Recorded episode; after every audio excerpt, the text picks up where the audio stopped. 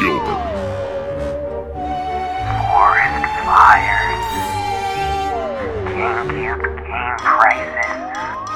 Other scary things. Yeah, so anyways, Mike, I guess you can probably assume that Travis Barker is what aliens think all humans look like. I'd like to think that, and you know what? I really want them to create some space art featuring Travis Barker and the stars. But uh, we're live, Neil. Oh, well, Mike, thank you so much for joining me today. I'm sure that Tom DeLonge will be very happy to know that the, the aliens take uh, Travis Barker with him and leave him behind after all of these years. But uh, we'll have to wait and see. We haven't actually listened to the new Blink album yet at the time of recording this episode, so uh, stay tuned next week for our early review on those songs. But in the meantime, Mike, I did some historical Toronto sightseeing, kind of, which was a lot of fun last weekend. I went to uh, an old schoolhouse here in Toronto, which was built in 1858. And I finally went to Casa Loma, which is kind of like the big old castle at the north end of the city, which was a ton of fun. I had never been there before. Basically, everybody in Toronto has been there for an escape room or a dinner or a, a field trip, but somehow, like like Neo in the Matrix, I dodged all of those bullets. and at the age of basically 30 years old, I finally went to this old castle in Toronto, which was a ton of fun. Uh, my wife took me there for my 30th birthday, uh, one of the daily events that we're doing right now leading up to my birthday.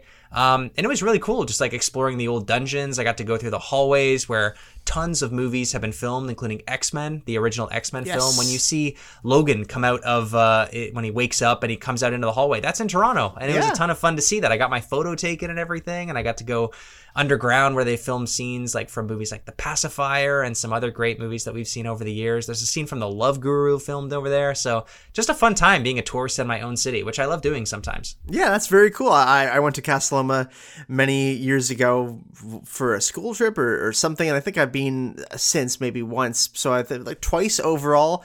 A beautiful old castle uh, that's uh, actually not old. It was I think built in like the 1900s, but it's one of those classic ones that looks like a uh, an old castle. Really funny. We had some people from Poland visit the office uh, for work and we're taking them around Toronto. They saw the castle and they were like, "Oh, is is uh, is this one of those castles that's made to look old but isn't actually?" I was like, "Ah, you got it. Can't Yep. fool you Europeans. You uh, you No. have real castles." So, uh, Yep. uh, but uh, that's pretty cool, Neil. That's uh, that's nice to hear. I'm glad you're enjoying your your birthday month. Uh, this Mm-hmm. uh, the entire October is uh, is not just for Halloween. It's also for Neil's birthday. That's right. If, if if this year wasn't enough about me already with my wedding and everything else, I definitely needed a whole month dedicated to me. But it's been fun. It's uh, it's really cool. Like I said before, it's great going around your own city, kind of seeing new places. Scott Pilgrim. That's another movie that's filmed there. I'm Yes. just thinking of other films that were filmed uh, with the uh, the famous Chris Evans scene where he jumps down the staircase on the skateboard. That's that's Casa Loma as well. I didn't get to those stair that staircase though. I think it's closed right now, if that even exists. It does, Um, yep. it- I think it's closed right now for uh, it's a, there's a whole Halloween exhibit right now. They, they make the whole castle haunted in the uh, in the fall time in the win almost at the winter time in the Halloween time. They set it all up with dragons and zombies and everything else. It looks cool. But you're right. It's funny that castle is only about hundred years old. Um, from the outside, it looks older just because it's that uh, Scottish and English inspired brick. But then you go inside and it's uh, obviously a lot of wood. But then like you go in, into the walls and you see like basically Toronto brick uh, like from the early 1900s. So it's really funny uh, when you peel apart the pieces, but still really fun to explore. Yeah, it's uh, uh, it's. I'm glad you had a nice time exploring, and Neil, I had a little bit of a time exploring in in video games. Uh, This is the best way I can I can tie this one in. Nice segue. I, I appreciate it. I thought that was good. Oh, thank you, thank you. Uh, explored uh, It Takes Two, the award-winning, the the Game of the Year award-winning game uh, from 2021, I believe it was, uh, uh, that uh, out on many flat platforms. Did eventually come onto Switch as well. I played it with your copy, Neil, on the PS5, and uh, it was a ton of fun. Really great game by Hazelight Games, uh, published by EA, and uh, they also made A Way Out, which is a really fun game that I played a couple summers ago with friend of the show Brennan, who was on last week. And it, it Takes Two was was great. Like it's a it's a great two player game. There's so many cool mini games in it. There's a lot of detail. There's a lot of love put into it. The um, the story I think was was very cool. Where it's like two divorced uh, parents or, or soon to be divorced parents who um uh, who got turned into these little dolls, I guess, that uh, that are played with by the the kid who doesn't want them to get divorced, and you have to do things together to help each other out. And uh, even though they're bickering the whole time at each other, uh, and uh, you know you see their love blossom again, and uh, you have the uh, the book, uh, Doctor Hakim's book. that uh, that damn book that I, I, I was really I wanted to fight that book the entire time.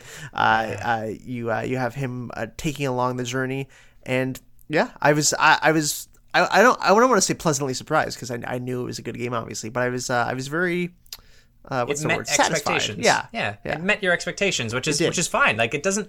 Not every game needs to blow your expectations in the nuts. Like you know, it, Yeah. it's fine if it's just as good as you thought it was going to be. And I agree. I had a ton of fun. I played that last year. I got that uh, game for my my birthday, and uh, me and my wife played it together. It, it's definitely a game that you need to play with a partner. I know you can play it alone. Uh, that would be Um, weird. But I know, but I, th- I, I think you, I, I, mean, I think our friend John might have played it by himself. But uh, no, like it, it- it's just, it's so much more fun to play it with somebody else, and that's the whole point. Is your, that's like the the message of the game is that it takes two to, you know, ch- overcome challenges and get through life. Like it's, it's meant to be a very sentimental and emotional game. Um, I'm not going to spoil the story too much, but I love all the characters that you come across. It reminded me a lot of uh, Honey, We I Shrunk Ourselves, the '90s movie. Um, like a lot like that. You go around and you you're using things that ordinarily are small, but you're they're big to you. Uh, you construct uh, vehicles and weapons out of weird things. You fight bees and squirrels and everything else, and uh, you fight against toys and, and you go through bedrooms and it's just a really fun like Toy Story kind of game and very wholesome too, and a quick game that you can beat in over a couple of weekends, a couple weeknights with your spouse or a friend. Um, if you haven't played it already, I'm sure if you're listening to this podcast, you've probably seen gameplay of it or you've already played it. But uh, yeah, for some reason you have slept on this game for a couple of years, definitely check it out. I'm sure at this point you can probably find it on uh, Steam sales and Switch sales for relatively inexpensive. Relatively inexpensive. Yeah, it's I I would imagine it's it's relatively uh, cheap now, but it's uh, and A Way Out, which is their other game, is also really good. So I, I would say it would be it's cool to play both of those. Like we played A Way Out first and then this game, which I really liked because you can see all the quality of life improvements they took from uh, uh, A Way Out and basically just brought them to uh, uh, it Takes Two, which was n- nice to see. It Takes Two definitely feels like a much more polished game than A Way Out. Like, there's just a lot more going on. There's there's quite a bit of more dev time that was definitely involved in creating it, and the mini games are what really stand out to me. That they're all pretty well done, and a lot of effort and time went into creating them. So great game, highly recommend it. But there are also some video games that came out 20 years ago. Neil, what was the world look like in October 2003? That's right. The last episode of the month, which is crazy. We've come uh, to the end of a month again, and as is tradition, we need to go back and look at what happened 20 years ago in video games, movies, music, and just overall world news. In video games, Mike, on October 7th, The N-Gage was released. That's right. It's finally 20. We had Max Payne 2 and Jak 2 on October 14th. We had SSX 3 on October 20th. Super Mario Advanced 4, Super Mario Bros. 3 on October 21st. Thug, Tony Hawk Underground on the 27th. Rainbow Six 3 on October 28th. And Call of Duty on October 29th. So Call of Duty is turning 20 this year. Yes. And I might just be on the wrong channels and everything. I might be listening to the wrong shows, watching the wrong YouTubers, but I feel like Activision hasn't really done much to celebrate the 20th anniversary the same way a Nintendo would. Yeah, Nintendo. Well, Nintendo is very hit and miss. Sometimes they just decide to go really hard and uh, and celebrate a anniversary, and sometimes they don't care at all. So uh, that's the Nintendo way. With Activision, it is weird because this is their big money maker. Modern Warfare Three is uh, is coming out uh, to uh, to consoles everywhere. I think around the same time as uh, uh, for like the the anniversary. But yeah, I, it would be. I, I would like to see maybe something more from them. We did get uh, that Call of Duty game Vanguard, uh, I think it was last year. That was supposed to be kind of a Call of Duty one uh, type of uh, style game in World War II, but. Uh, yeah, we'll we'll see. I don't know. Activision, they got their own problems. They got Yeah. there's a lot of stuff They, going on. they only celebrate anniversaries when it can make them billions of dollars. But in the movie theaters, Mike, on October 3rd, we had School of Rock. On October 10th, Kill Bill Volume 1. And on October 24th, Scary Movie 3. So uh, the movie there that I need to call out is School of Rock. 20 years of top 10 film for me of all time. I adore School of Rock. It's uh, one of the best movies of all time, in my opinion. Oh, I agree. I mean, it's one of the most quotable movies ever. I love everything about School of Rock, and that's Yeah. that's kind of crazy. That's 20 years old. I mean, all this stuff. Scary Movie 3 actually is really funny because I remember watching that with you on Halloween. Mm-hmm. Maybe 2004, I guess, if this came out October 24th, uh, 2000. Might have been, yeah, that might have been the next year we got it from Yeah. Blockbuster as a rental. That would make sense, yeah. really close crazy. Mm-hmm. to Halloween. That's maybe even too close. Maybe. I mean, uh, it's kind of funny how like horror, actual horror films come out like late summer, and then these spoof movies come out the week before Halloween. Yeah. They get it right, and the Friday the Thirteenth all get it wrong. Yeah. But uh, in music, on October twenty first, we had Barenaked Ladies' "Everything to Everyone," which is one of their last albums with Steven Page, I think. Getting to the end of it anyway. Also on October 21st, we had Zebrahead's MFZB, which is one of my favorite albums by them. And on October 31st, Halloween, Teenage Bottle Rocket came out with their debut album, Another Way. So happy 20 years to Teenage Bottle Rocket, I guess. That's crazy. Wow. yeah, I've li- I listened to them back in like 2010 for like a month, and then uh, I stopped. Yeah, that sounds about right. Yep. In world news, on October 1st, 4chan was released. I remember people talking about 4chan a long time ago and then never again. Uh, October 7th, Arnold Schwarzenegger was elected the governor of California. On October 16th, Apple launched its iTunes music store. Wow. On October 25th, the Florida Marlins win the World Series against the Yankees. Uh, I thought this was funny because the Jays just got uh, lambasted in the in the uh, playoff round, so baseball news for you there. And on October 30th, 20 years ago, I turned 10. I think that's the biggest highlight of all this. I think it's you, 4chan, uh, and then uh, iTunes existing. Yeah. So you're above iTunes. I, I'd like to think so. I'm definitely I'm still around, so there's that. Um, Zing. but Mike, I think that it's about time that we jumped into today's topic. What do you think? Let's do it, Neil. All right, ladies and gentlemen, welcome to episode 35 of the Unlocking What Was Cool podcast, the show about all things retro that we loved from our childhood. New episode every Thursday on all the major podcast services. We are the number one podcast on the internet, hosted by people who still like to support the iTunes store. You can support the show on patreon.com forward slash unlocking what was cool. Supporters at the $5 level get to submit and vote on our monthly Patreon elected episode. Last week, we talked about the classic 2006 album, Welcome to the Black Parade. If you haven't already, go back and check it out. This week, we are talking about the classic 1990s Tim Schafer PC game that has got one of the largest cult followings of any adventure game in history of video games. It's the touchstone for most people's knowledge of 1940s big band music, film noirs, and the Aztec afterlife. I'm, of course, talking about Grim Fandango. Mike, what are your memories of playing Grim Fandango back in the day? Well, Neil, this is a game that I had heard about. I knew about it. I honestly really just knew about it because it was LucasArts, of course. Uh, just knowing Star Wars and being into Star Wars, you start looking at what other things Lucasfilm does and LucasArts does, and uh, and I was interested in it. And I think I first kind of came upon it when I was playing Knights of the Old Republic, and I saw like you know how you would get in the PC box, it would be like, here's some other games that are that yeah. are made by this developer. Something that like you know like books would do too, right? The, the, the one of the first pages or near the end is like that you can find these other books by Lemony Snicket. You know, Back the- when books had demos, yeah. yeah, yeah, like, like- yeah, no, literally, they would the books would have demos. That I don't, they might still do for young adult books. Who knows? But um, I remember seeing that and being like, "Oh, that's kind of cool, interesting cover." And I, I, I guess I just never really went back to it, or I didn't have. Well, I had a PC, but I didn't necessarily play PC games. So uh, other than Roller Coaster Tycoon, of course.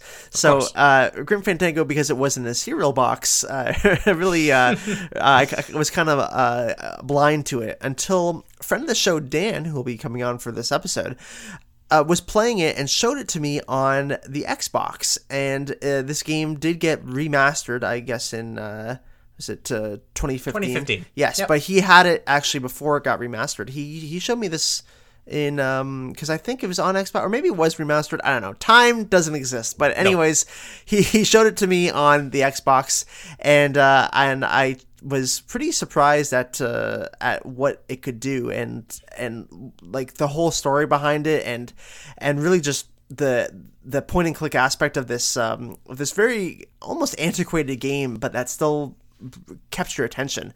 And uh and I really enjoyed watching him play it. I played a bit with him too. I, I didn't get that far. And uh that was kind of it. I I had always wanted to play this game. And then I talked to him a while ago about uh, about the podcast, and he asked if we'd ever cover Grim Fandango.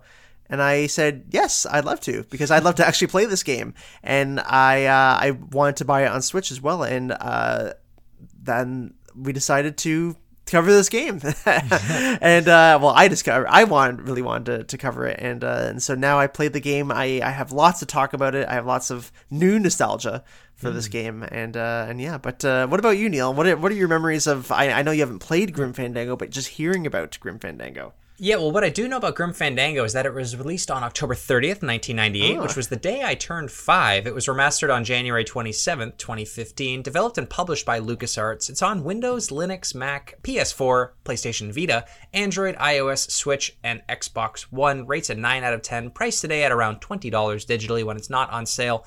And this is an adventure game. And what I really remember most about this game, honestly, is that when I was getting into collecting video games and I knew about PC gamers, and a lot of the games that they talked about were games like Quake and Counter Strike and Roller Coaster Tycoon, Age of Empires, and Grim Fandango was always in that conversation. Yeah. I never really knew anything about it. I figured it was like one of these click and point and click uh, RTSs, honestly, or a shooter. I didn't really know what it was. I didn't realize that it was an adventure game because over the years, the, the concept of an adventure game, and in terms of a genre, has kind of been diluted into everything is a something adventure game, action adventure. It's it's always an adventure game in some way, but this really is the kind of adventure game zero. Um, uh, as an example, at least, where it's a very much a, it's a slow moving, very heavy story, um, very good dialogue, very good music uh, kind of game because that's what PCs could do back in the day. Most PCs could run this game because it was relatively easy to, to control your characters and to navigate the world. Um, it was really just trying to get to the next uh, story beat for the most part by solving puzzles and, and going to the right places and talking to the correct people. Um, I played this game finally a few weeks ago on Steam. I bought it because it was slightly cheaper than on Switch. And you mentioned that it would probably be better to play with a mouse and keyboard rather than a, uh, a, a, a controller, the Pro controller. So uh, that sold me on it to buy it on Steam. And I played it, I guess, for maybe I don't know, 30 minutes to half an hour. And I, I just, uh, these types of games are just not for me, to be honest with you. And I think you saw that coming too. Like, I, I just couldn't stand constantly picking uh, an arrow in a direction to go, and then you're clicking on everything to eventually find the right thing in the room. And then you got to go back to another room and you got to talk to somebody else. It just, it wasn't the type of game for me. So uh, sadly, I ended up just getting a refund on my purchase, which is probably blasphemous for for you and Dan and, and several of our listeners out there who are going to be joining the show um, in a little bit. So unfortunately, I don't have a ton to say about this game, Mike. Other than the fact that I will say I did really enjoy the uh, the dialogue, uh, the the voice acting. in This game is top notch, really funny, very well written, and I of course love the music in this game, and I love the the artwork and the graphics, and I love the theme of everything, the Day of the Dead uh, sort of aesthetic, but. I think I'm gonna have to kindly uh, depart because uh, I have to go see the Grim Reaper right now. Uh, he's got a, he's got a deal on a travel package for me that I, I can't pass up. You can't pass up going to the ninth underworld, Neil. I No. mean, if you have the chance, even if you're alive, I mean, you might as well just take that chance now. So I'm going there in a blimp. Like, how can I give that that up? You know? that's pretty sweet. That's pretty sweet. Well, I, I bid you a farewell. I hope you. to see you again soon, and um, uh, I'll uh, I'll bring on some other callers here to uh, to fill your place. Sounds good. I'll come back when I get when I get to the ninth underworld. I'll come back and I'll let you know how it went. Awesome. Adios, amigo. All right, Neil. Sorry that you had to go, but uh, that's all right. Our first guest of the show here is friend of the show, Nichola. We're really excited to have her back on. It's been a long time. She was last on for the Mario Party episode way back on the GameCube was cool days. So we're excited to talk to her about a PC game today, which is Grim Fandango. And before we get into that, Nichola, I got to ask you, who is your favorite character from Grim Fandango? So, I mean, it's hard for me to remember all of the names. I played it like as such a young child, but I do remember there was like at the very beginning of the game, there is a receptionist that um, I think Miss Colomar, and she helps Manny with a bunch of different things. Um, yeah, I think I just liked her outfits, and she was like the only female in the game. So I was like, yeah, I like her. Um, but it's true, actually. There's not really like many female characters, at least in the beginning, that you know kind of like act with the story. So That's true. Yeah, Ava is who you're talking about. Uh, she is uh, Manny's, or, or just I think she's just a general secretary at the Department of Death.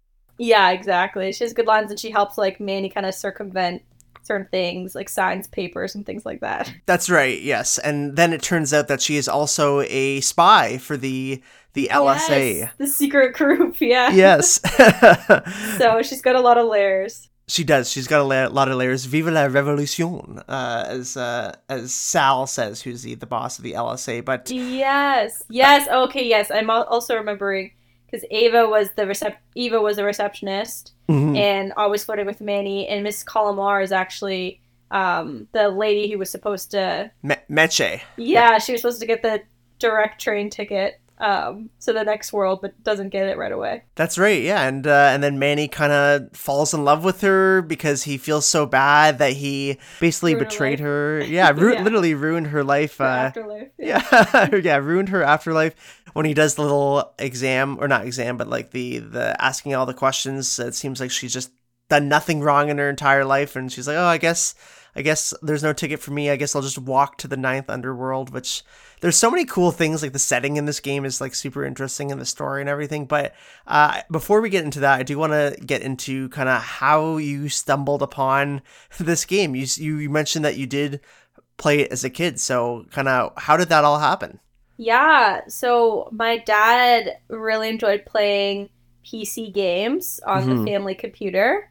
And yeah, it was we we only had one computer and you know, if someone was playing a game, that was just like the activity that was happening. Yeah. And so I kind of get into it um, just watching my dad play. He obviously was a lot better than me, and I, you know, tried to play myself, and I would just copy the things that he did. Um, so that's kind of how I got into it, but I had no idea, like, until I was older, like, pretty much what the story was. Like, I didn't get that it was a whole thing about, you know, Grim Reapers, basically, and Day of the Dead. I just kind of liked the aesthetics hmm and didn't really kind of clock the, like, cultural aspect or anything like that, but just really thought that the characters looked cool and were, you know, funny. And yeah, I just like the whole look of the game. Yeah, and I mean, I still do today as well. Like as an adult, like that's what draws me in is the aesthetic. Because you were mentioning, you know, this is a PC game. This is a point and click adventure game. So most of the time, you are, I guess, you were just following where your dad was clicking on uh, Yes. on things for the most part. Uh, because it, I mean, I it's funny because I've been playing this on a console on a Switch, and it's very different playing on this on a Switch than uh, and not having a mouse. Oh, okay, yeah. So, like, how do you do it now? Has it been upgraded, or do you just have to like kind of move around a cursor? Uh, you you don't have the cursor, so instead you're just moving Manny around and and pressing A and hoping to to be able to find things. something. Yeah, and so it would have been a very different feel because I didn't play Grim Fandango when it was out back in the day. I only played like the remastered versions of it, which isn't a big difference to be honest. But um, and those were on consoles, so I never played it on PC. Okay, interesting. Yeah, and I, you know, I should dig up the old like CD-ROM of this because, and I would need to find, I guess, a PC that would run it. But yeah, it definitely was a good time. I miss PC Oh, boxes. a huge box. Right? Yeah, I remember getting a huge box. I don't know why, but but yeah, Grim Fandango, like we were talking about, it uh, it starts off with Manny uh, uh, not giving Meche her rightful ticket to go to the Ninth Underworld. Turns out that something else is a Bruin. Uh, Manny is investigating because he doesn't seem to ever get the good clients. Uh, I do like playing this as an adult too because just like Manny is almost a hard-boiled sales guy who just can't seem to catch a break. It's and just working for a boss he doesn't like. It's like, oh yeah, this like I can see why adults can like get into this where like as a kid, you know, I'm sure you didn't and I wouldn't have picked up on any of these like undertones. But uh, the game is split up into years. So there's year one, and that's when you're at the Department of Death uh, with Ava. That's when Randy kind of figures out what's going on. Year two uh, is when you're in Rubacava, which is the uh, the casino town. Year three is when you're on the boat, and year four is when you're around the ninth underworld. Uh, so I I'm sure you didn't, uh, or you were saying earlier that you weren't you didn't get that far in this game because you were only ten years old. But but how do you, how far do you remember getting? Um, so on my own, I basically remember getting, you know, in a car with Glottis, you know, making it to like the first gate kind of thing. That's as far as I ever got by myself. And um basically I know how to play that beginning part. Like like I don't know why I didn't get bored just playing that over and over again. And but after that I have like snippets where I remember just like watching my dad. So I have like, you know, um, if I watch a clip here and there, I'll have like a like a memory that comes back like, okay, I do remember that, but I definitely don't remember the story past that first gate just kind of like offhand. Yeah, that's I mean that's fair because it does actually take you a while to get out of the Department of Death in that whole area. Uh, I honestly had to look up a, quite a few guides to figure out like what to do uh, at first because the puzzles are hard. I would say so. Yeah, like you wouldn't necessarily know exactly what to do. Um, and I think back in the day too, like it was just really like clicking for hours and hours until you like figured it out, and then like it you, it wasn't as easy to kind of like just find the cheat. I feel like. Yeah, no, it's I mean those games back in the day too are definitely harder than games today. I feel like games today definitely hold your hand a lot more. For sure, they they like they want you to like continue and kind of like play through and I the puzzles at the beginning at least they're all also like kind of unconventional. Like Yeah, it I wouldn't say it's like stuff that you would figure out in the real world. It's like kind of really random. So yeah, it's hard to figure out for sure. like one that I remember that I, I kind of got stuck on a little bit was when you're in the you're trying to ki- basically prop the door open to this area where uh, you Manny gets his letters or like the the, the Yeah, uh, the his mail leads. room. Yeah, the mail room, and there's the big big pink demon who goes down and fixes it. Because I figured out how to break it, but I couldn't figure out how to keep the door open until I. I realized that you have to like Leave and yeah, and bend the ha- uh, like or like you have to actually click on the handle to move it so it's in the position where it's actually gonna stay. hmm yeah, exactly. And it's like it's so random. I feel like it's not like they make it like I don't know. I feel like nowadays maybe it would like glow or something. Exactly. Yeah. after like a while, but or the or the like character would say something that like would give tip you off, but like straight up they he just doesn't say anything other than like get out of here. Right? And you're just like, okay, then what do I do? And it, it lets you click around. I remember like you'd be like, okay, I'll get out of here. And it lets you like completely leave. I remember like completely leaving, going all the way back up to the office, like checking every room, being like, did I miss something? And then going all the way back down until you figure it out. Like it doesn't No. Yeah. it's not even like oh you're going the wrong way it just lets you like go around in circles forever I'd love it to tell me that I was going the wrong way. Oh my god, that would have saved a lot of time. Because I was trying to do a lot of it without a guide, um, and and some of it I, I could figure out, but uh, I there were times where it was just like, okay, I need I need a guide for this. I need to figure it out. I'm like, oh, I had to go all the way back here. Like I never would have thought of that, or like yeah because it is a that area is pretty big and it's also you know it, it takes a while to run to each spot because each spot takes uh is, you have is to walk for so long and you're like, Exactly. okay, pitter patter pitter patter pitter patter okay you go and you can't just like teleport and also that's another thing in like more modern games you can just like teleport on the map or something to a new spot but this was like you literally had to walk across the street walk up like it lets you like walk out of the building and like walk around on the ledge you're like did i miss something here like and it's even funny using your your items too and your whole uh, it's not necessarily an item wheel but it's like um a, a linear item uh, in your pocket. Yeah, it's just like you have to. Oh, not that one. Okay, not that one. You have to like, keep trying, and you have to remember the order. I guess that you put stuff in. Yeah, exactly Not yes super efficient, but it's like it like helps with the style of the game. I feel like. It does yeah i mean it's it's definitely old school gaming for sure you know this is 1998 this game's 25 years old Is Uh, it? this oh my year. goodness. Yeah. Yeah. Okay. I guess I had played it when I was like, yeah, maybe like eight or something. So it would have been like early 2000s. So the game must have been already like two or three years old at that time, but still definitely like in its heyday. Oh yeah, and I mean it it, it was kind of stuck with Disney for a while because Disney bought LucasArts. Uh, and that's who made it because uh, you know LucasArts, it's Star Wars and everything, right? And they were branching out to making these other adventure games that weren't Star Wars based for a while there too, and uh, and so they did manage to get it off Disney. So Disney no longer owns it, which is nice because now we can actually play it on the Switch and stuff, even though it's not optimal, but it's still fun. That's amazing. Yeah, wasn't it? Um, didn't they also have it on PlayStation and Xbox too? Or they they did now they do, yeah. Oh, okay, okay, yeah.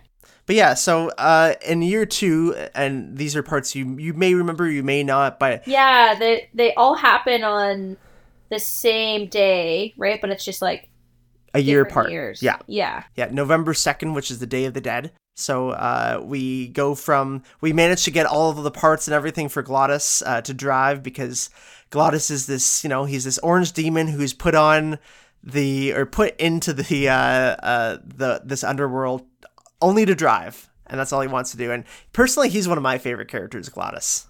Mhm. yeah, honestly, he's like very fun loving. I would say when I was a kid, I hated him Oh yeah, or them. I think these they're just like just they're like entity. genderless. Yeah, But I hated them. I just thought they were so scary, and I was like, "What is this supposed to be?"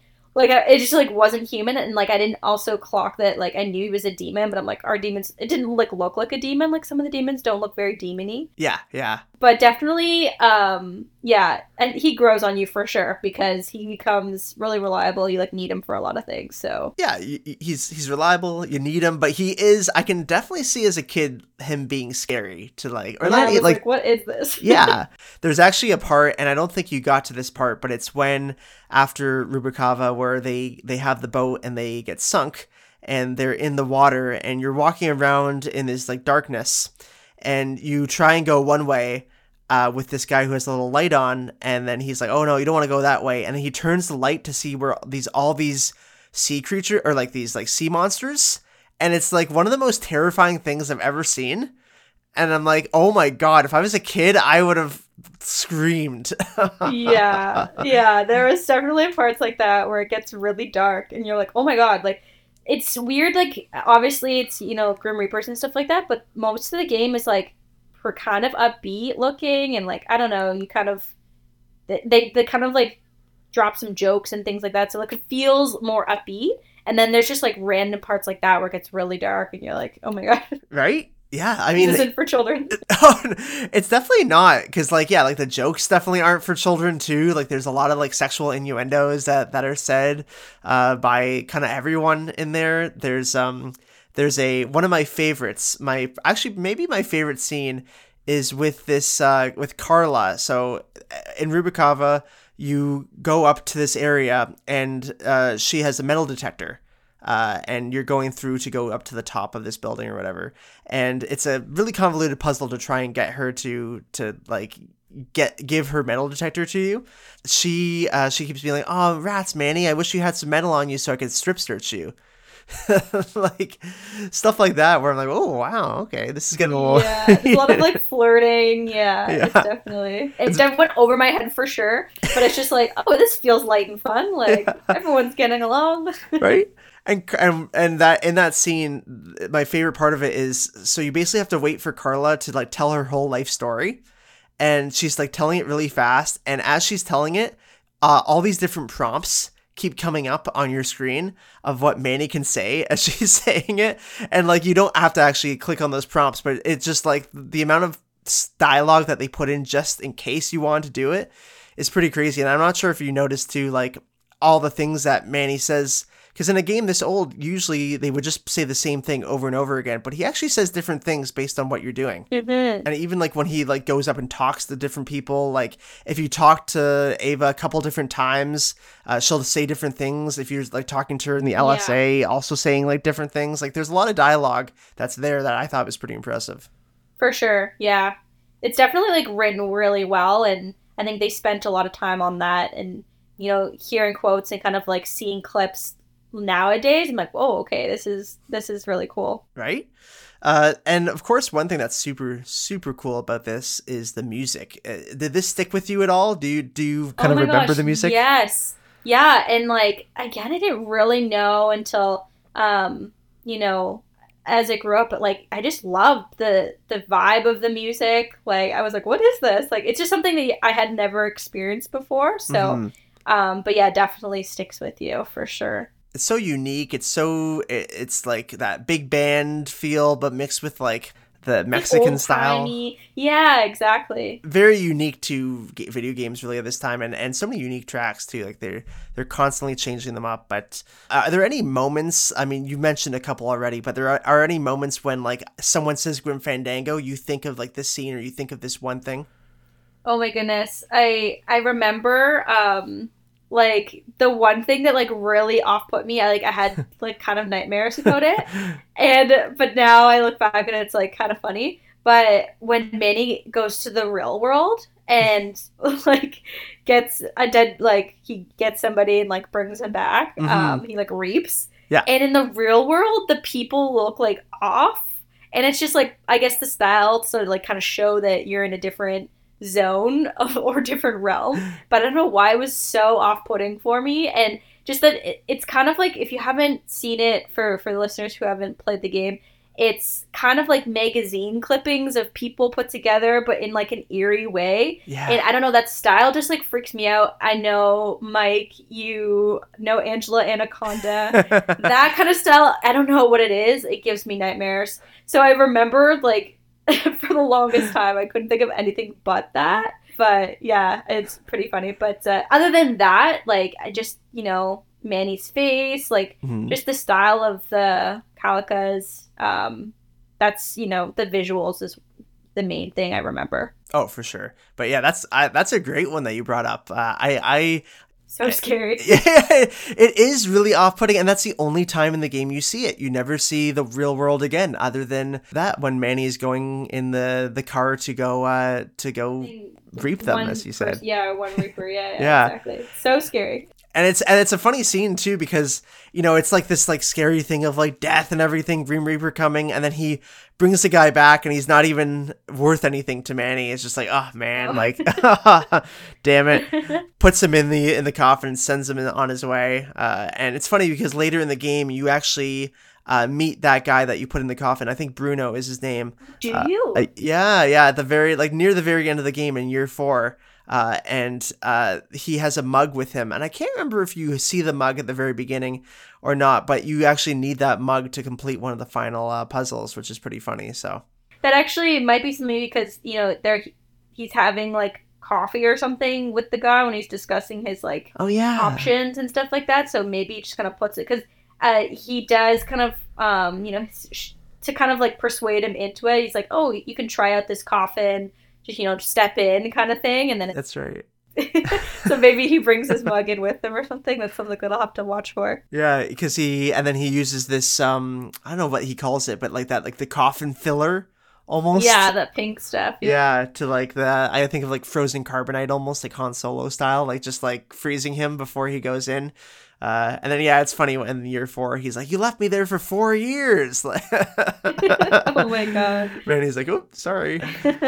But uh, but yeah, that's um that's Grim Fandango. It's a fantastic game. There's there's so much amazing aesthetics in that. It's really ahead of its time. It it, it didn't it didn't sell well either though, which is is funny.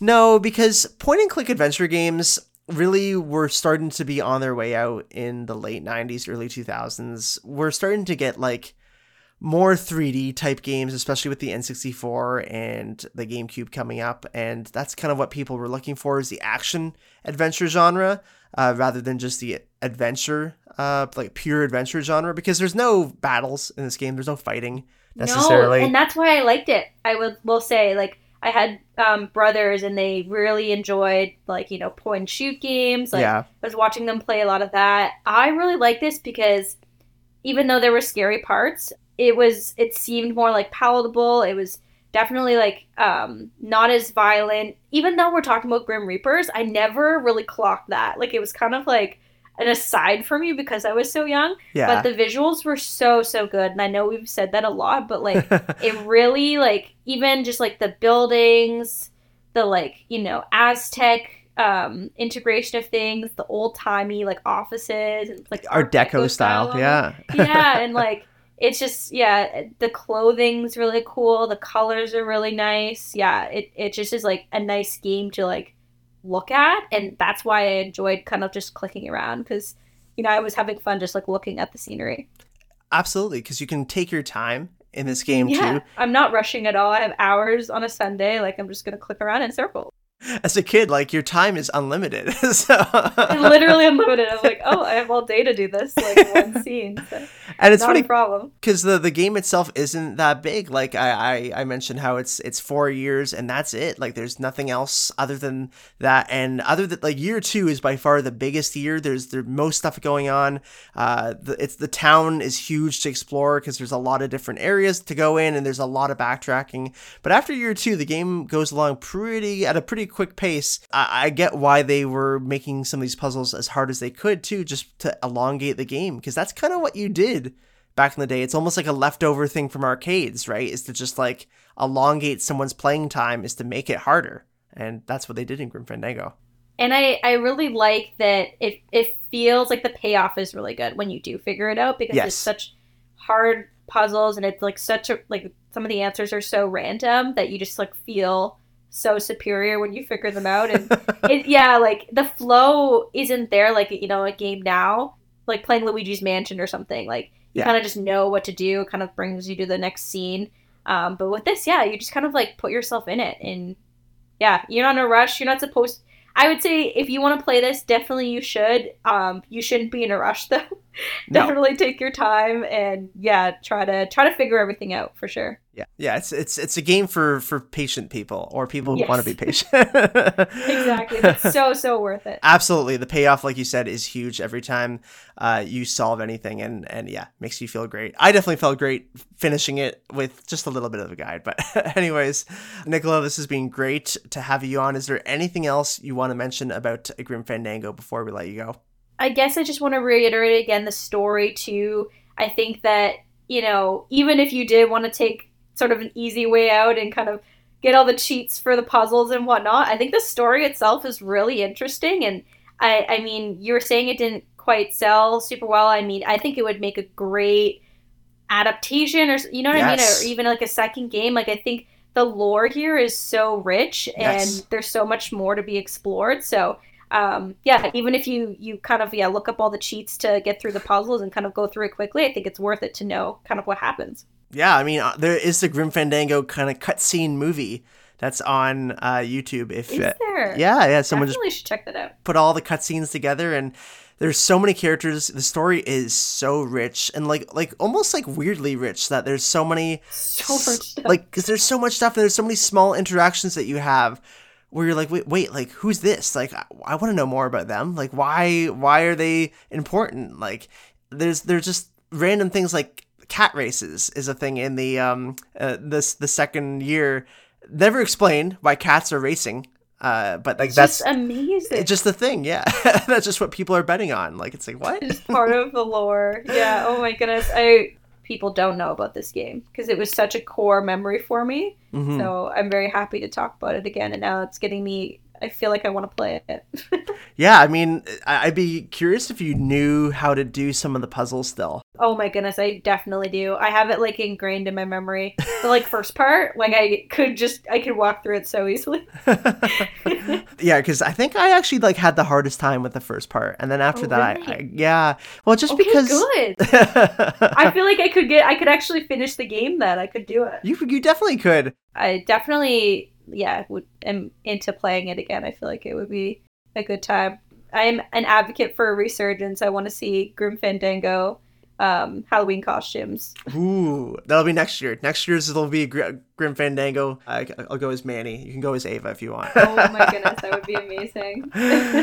All right, Nichola, thanks again for coming on, and uh, we'll definitely have you on again real soon. Thanks so much for having me.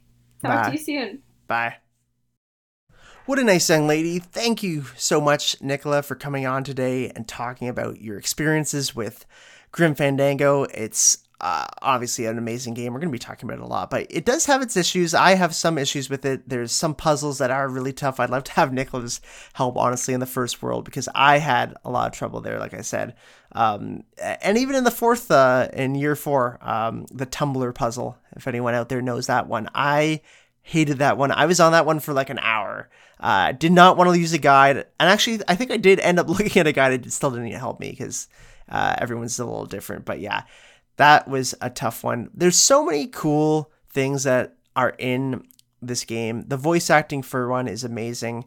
I, I loved every second of it for sure. Uh, even spotted Spinelli's voice actor at one point, uh, the, uh, doing the, the one of the two angel little kids. That was very cool. Uh, all these voice actors have had lots of credits in many things uh, before as well. I'll be talking with uh, the next guest about a bunch of these things, but I did want to point out a couple more things in the story. So we were talking about year one with Nichola, and then year two was in the casino town of Rubacava.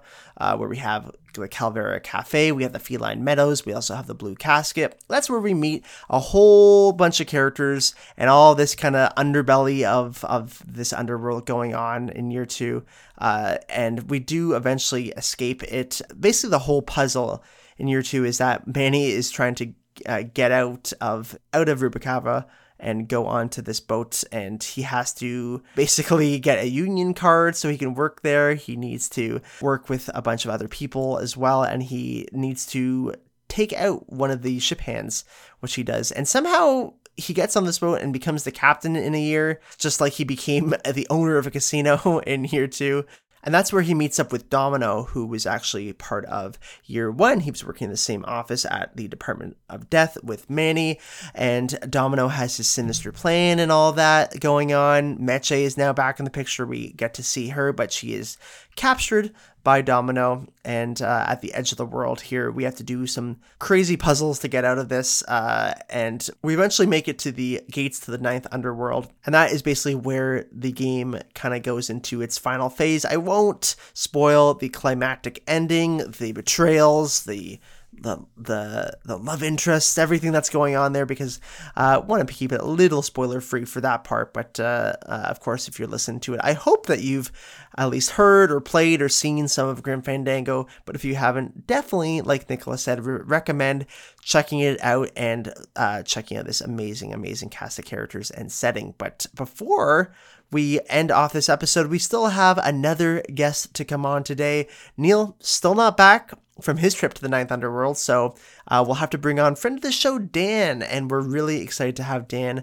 back on the pod. It has been a long time coming. He was last on for the GameCube is Cool podcast. He has yet to be on for the Unlocking What Was Cool portion of the podcast. So my first question to you, Dan, would be who is your favorite character in Grim Fandango?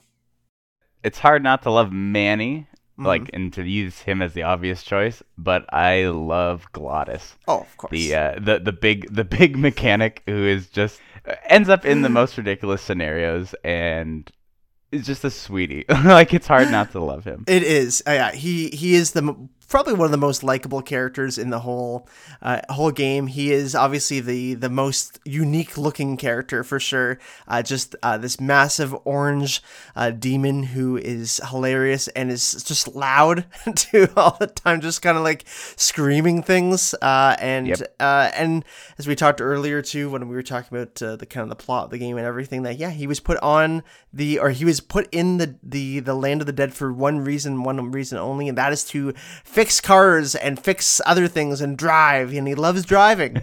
there are so many so many great characters in this game. We're gonna go into all of them honestly uh, all most of them for sure because there's that's really where the game shines of course but uh, i guess uh, now's a good time to kind of talk about your memories and and when did you first stumble upon this game So, I think to start off, I'd be remiss not mentioning just like how much I love Tim Schafer games. yes Because uh, Grim Fandango, I only got into because as a kid I played like Psychonauts and and some point and click adventure games. And you know, if if you're in that sphere at all, like, and even if you're not, like Tim Schafer is such like a an icon, like a like a legend. Oh, right? yes. So just just by nature of I love this game. What other games has this person worked on? And you know, he's all over the genre with you know, we're working on Curse of Monkey Island and Yep. uh, a lot of games that are just so impactful for folks. Like between I, I'm I, I won't go too off uh, center, but uh, from what you've asked, but uh, yeah, uh, Grim Fandango. I I played around high school, I think. Mhm. Maybe maybe it was college, but anywho, played with a group of, of friends and we just sat down and we're like we're gonna figure this out together because a lot of the, the the adventure games and point and click adventure games are are really fun for me at least to do in a group because Yeah. you're bouncing ideas off of each other and and then when you get frustrated because you have no idea what to do you hand off like you know the controls so to speak and just Yep. uh and then you puzzle some more but uh yeah no i i really enjoyed uh, my time playing as a group uh, for this game right and so then you would have played that on on xbox would it have been at that time I think it was. I think it was a console port. Yeah. Yeah, because obviously this is a PC game kind of through and through. And for me playing it this week on the Switch, that was a big thing that I wish I had was a mouse to just be able to click on things. Uh, that that is definitely lacking on the console version. Uh, it, it doesn't completely hinder it, but that's something I'm like, oh, I just I just wish I had a mouse to like to, to just click on this thing that's far away and get to it. Like, it, I mean, it's definitely that that kind of older game design too that is literally meant to be played only on a PC. Like Tim Schafer and co never wanted this or never expected this to be played anywhere else, right? So it's very much designed uh, for the PC. And you're absolutely right. Playing this game with a group would have been would have been really fun. Like that. How was that? Yeah, I mean, just the just being able to, like I said, just being able to converse with your friends of like oh like this like obviously there's there's puzzles in the game that you need to solve and and figure out and there's a whole myriad of of items you pick up and trying to you know solve little scenarios with with interacting these items with the world around you. Mm-hmm. And so it's a lot of theory crafting a lot of could this work? Oh god, if this works, and then and then sometimes you're rewarded with like a little extra bit of dialogue or uh, some some charming interaction, even if it's not like the solution. Like you still like kind of get rewarded in some scenarios. That is one thing. I'm glad you mentioned that with like the the voicing uh, in this game and because there is so many lines of dialogue, like they even have it on the back of the box saying that there's like 7,000 lines of dialogue or something. That's such a, a cool thing when you do something that isn't what you necessarily need to do for the puzzle, but you get like a line of dialogue from Manny that is mm. unique in that situation that you'll never hear again, which I love. I love it. it just it makes you feel seen as a player. Yes. Where like you you you come up with something, you're like, there's no way this works, but like there's a there like you know you think about it i think this is funny. And you try it and then uh, the the game devs almost say to you we see you we also think it's funny.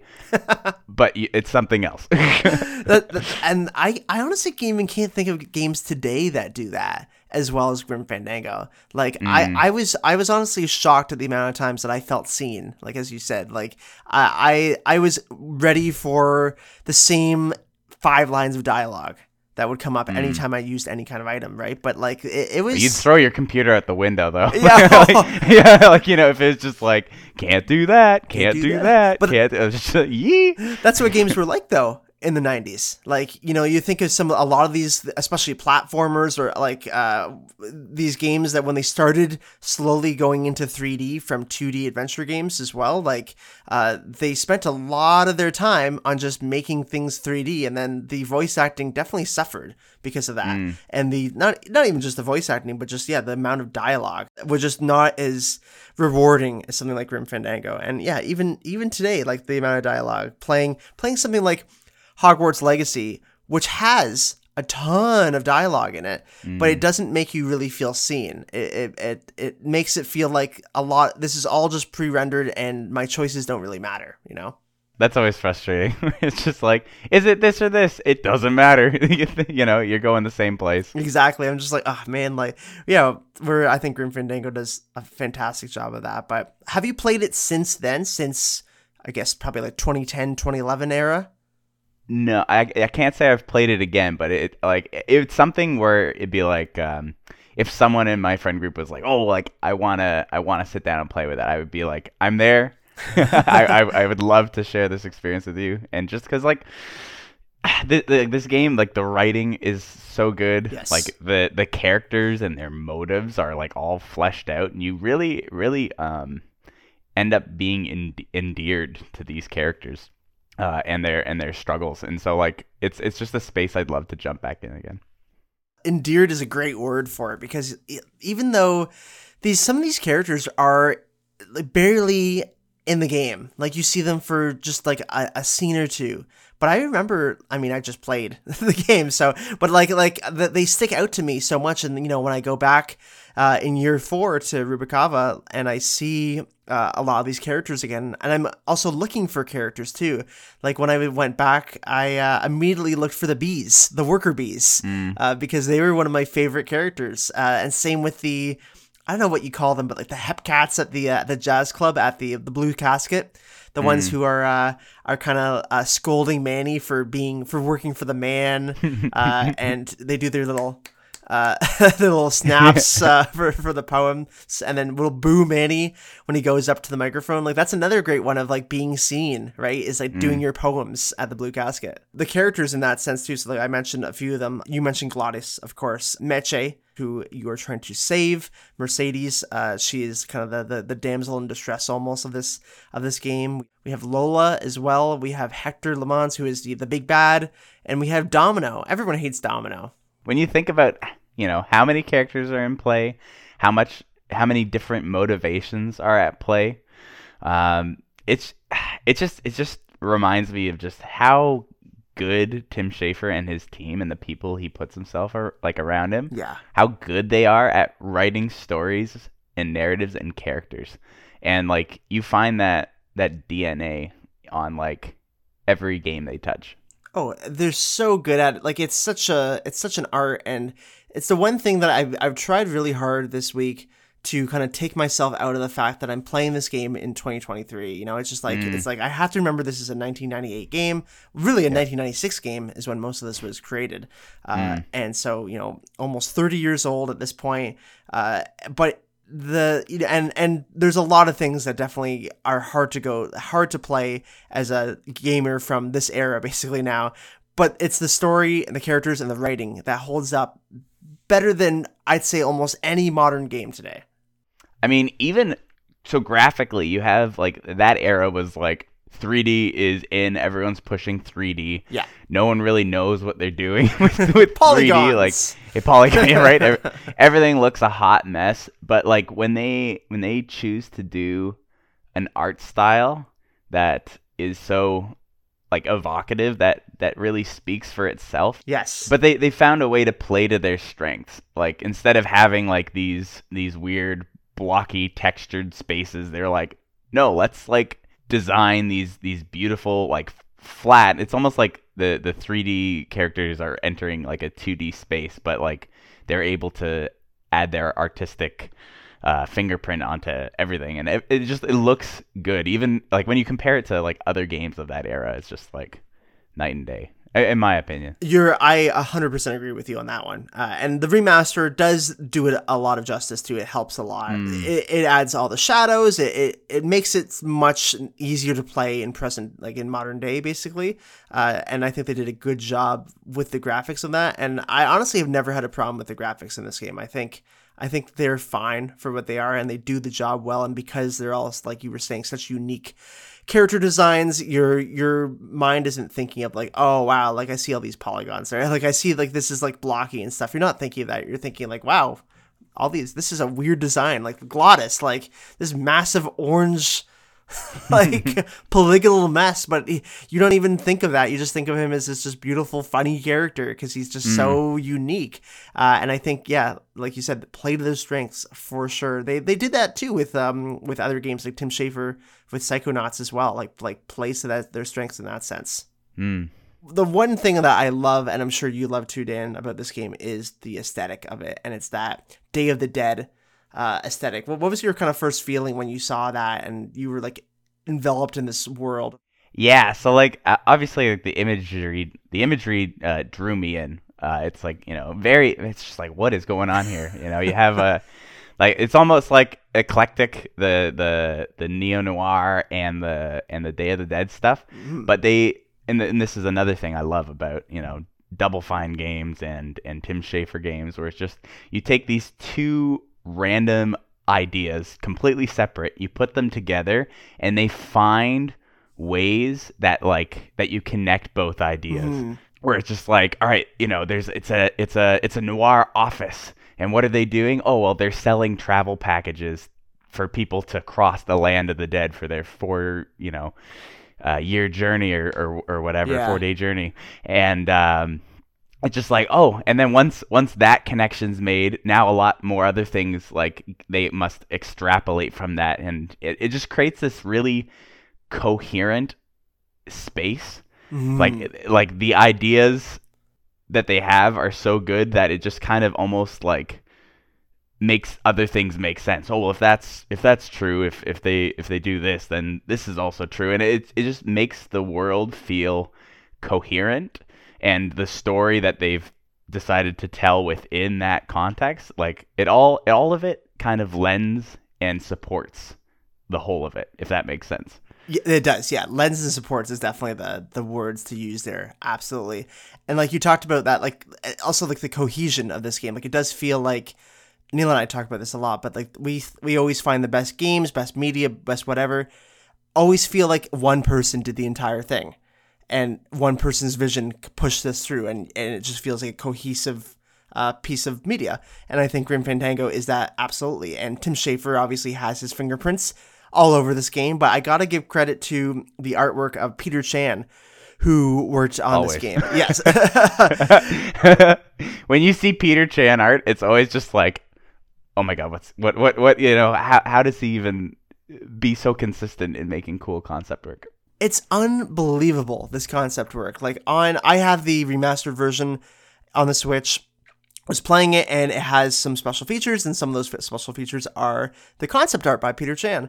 And i'm looking at all these concept arts i'm like oh my god these are just done. These are just like this isn't like concepts. This is just like a done storyboard. They're they're crazy. The, the amount of detail in them it, they're they're beautiful. I'd love to have one of these in my house. Like like frame this. It's it's unbelievably gorgeous. The shadows that he has in them too like a, a, a brilliant artist. And tim schafer had the ideas of what this game was kind of going to be especially with the day of the dead stuff. But peter chan brought in a lot of the neo-noir type uh into the with the art and that led and that supported Tim Schafer's kind of overall vision of this being like, yeah, like this does work really well as a like this almost like neo noir hard boiled detective uh, style story. And I thought that was just so cool that like it was the artwork that propelled that. Mm. I, I'll speak to I guess Double Fine. Yeah. Um, but the cool thing about that is they intentionally surround themselves with like a team of creatives, and they they allow everyone the opportunity to speak into the game. Yes. Um, I've watched um, there's there's a, a, a documentary that they've put out uh, over their creation of Psychonauts 2 and having to design a game through the pandemic and and all the problems arise in the office and how they they, they handle it and how how you know their creative process works and it's just it was really cool to see like this vulnerable documentary of how operations there work and how they try to solve problems Yeah. totally recommend seeing that. But it's it's just really it's really cool how they they their their process allows people to be like, oh, like, what do you think of this idea? And then they'll be like, oh, someone will mention something offhanded, but and they're like, you know, they they work on like a more numbers kind of side of of things, but th- that idea is so good, and so they incorporate it and make it work. It's it's really cool that they have like this team approach. I love that. And the fact that they're able to use that team approach and keep these games cohesive is such a huge boon because like I I've I've played games by committee before, you mm-hmm. know, and it's they're not great often because there's a lot of compromises that happen and you end up getting a game that could have been a lot better, but a lot of stuff was scaled back or, or things changed based on that. But these games, and, and I, I, I also really want to see that documentary because I'm sure it'd be really cool to actually watch the process of Double Fine. And and you mentioned Double Fine, Dan. For those who don't know, that is the production company, Tim Schafer's production company, who made um, all these games that we've been talking about. They worked with, uh, I guess they were technically a second party with LucasArts. Well, they was they worked like Tim Schafer and a lot of people worked at Lu- LucasArts, Right. And then And then they made their own Tim, thing. Tim was like, I want to make my you know my own company and and uh, live and by, die by my own decisions, and so then created and cultivated his own company. right, which is Double Fine. Yeah, exactly. Double Fine had a huge hand. Well, obviously, they had to be the ones who to try and bring, uh, uh, bring this game over onto modern day consoles because this was, of course, behind the Disney wall uh, of things when Disney bought LucasArts, and uh, and I this game honestly could have gone into obscurity and just been never being able to be played again. So, uh, big props to Double Fine and Tim Schafer for basically just taking it from Disney, basically buying it out and and moving it to, to consoles. And huge props to, to Sony too. Sony actually kind of fronted the money for them to get this uh, this game out from uh, Disney. So. Uh, Without uh, without those guys, we would I wouldn't be able to play Grim Fandango. So it's uh, big props on them there. But we talked already a little bit about it, but we do have to talk about the voice acting in this game. It's fantastic. The lines are amazing, and uh, we just got to talk about uh, Manny, who is uh, amazingly voice acted by Tony Plana. Fantastic voice actor and actor. He is great. He is so good as Manny. He is uh, Cuban American, but he, I believe, he also has Mexican family. His mom's Mexican or something, so he is very much into the culture of it and everything. And I loved it. I loved the authentic- authenticity of it, especially in a, in an era where people people weren't playing the roles that they basically probably should have been. Where you know, uh, where uh, where there was like pretty stereotypical accents and like things that we would look back today and be like, wow, that's pretty that's pretty cringe. But Right. but this is a game. Scarlett Johansson as Manny. Ex- yeah, yeah, exactly. But yeah, this this is a game that holds up so well with the accents and the voice acting and everything. I, I love Tony's all all his slang that he brings to the table, and mm. I was looking up a lot of it. My girlfriend's actually learning Spanish, and so I would be saying, "I'm like, what does this mean?" She's like, "I don't know," and then I look it up, and it's a lot of Mexican specific slang, which is really cool. Most of it is just kind of different words for friend, Right. or just like like carnal is something he'll say a lot at the end of sentences uh, to refer to someone as a friend. That's a Mexican uh, slang for amigo, basically. But uh, but yeah, what were, what were your thoughts on on that whole aesthetic?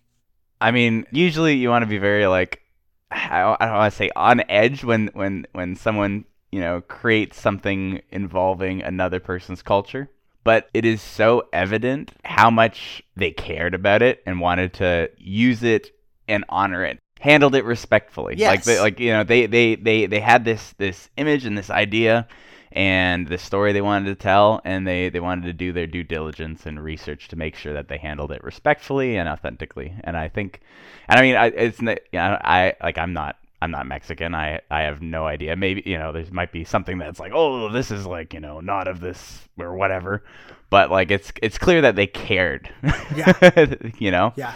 yeah, I just I think it's a, a beautiful sewing together of of different ideas and concepts in a way that is it has its own like character that's you don't see it anywhere else.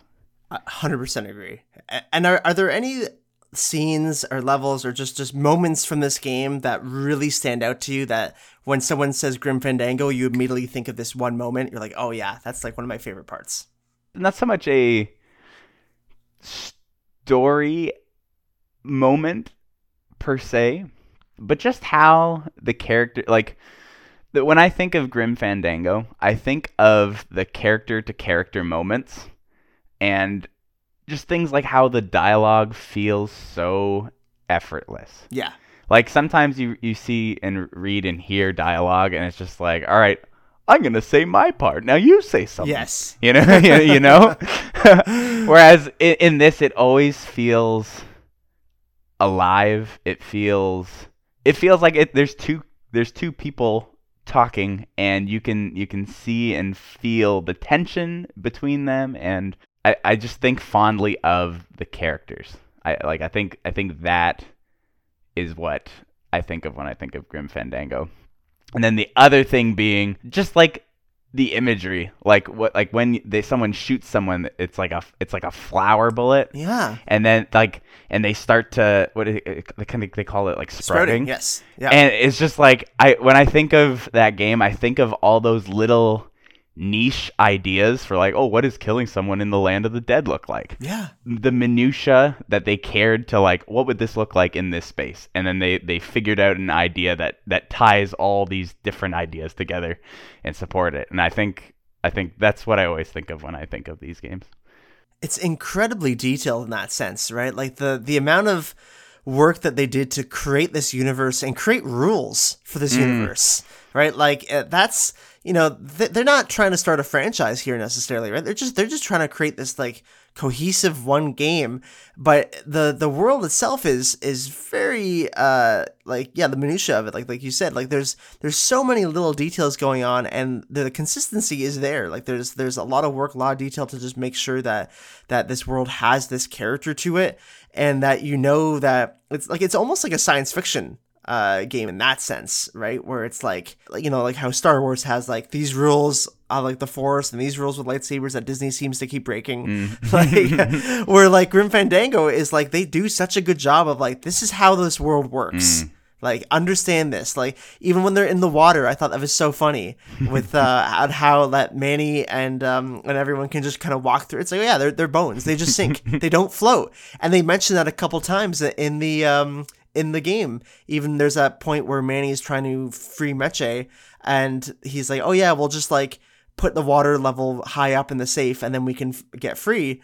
Well, uh, Meche is like, well, no, we're bones, Manny. We sink, and, and you know that uh, from earlier being down the ship with the this little light of mine guy walking around. You're like, yeah, you can just walk around here. So like, I love stuff like that, the the consistency of it. But um, it honestly like you if you don't have that consistency in like your world and the space you're trying to tell a story like you undermine a lot of the the believability Yep. of of the the stories that you're trying to tell or at least Yeah. the investment f- from myself you see it in like you know other franchises where they're like oh this wasn't consistent and it's just like oh well well now i can't stop thinking about why this is wrong like you know like i'm i'm like almost like instantly like yanked out of whatever you know state i am like consuming this media in you know No, a hundred percent, and that's why I think it's so impressive that these guys were able to do this in 1998 with the technology they had and the time they had. Like they they they put out this masterpiece in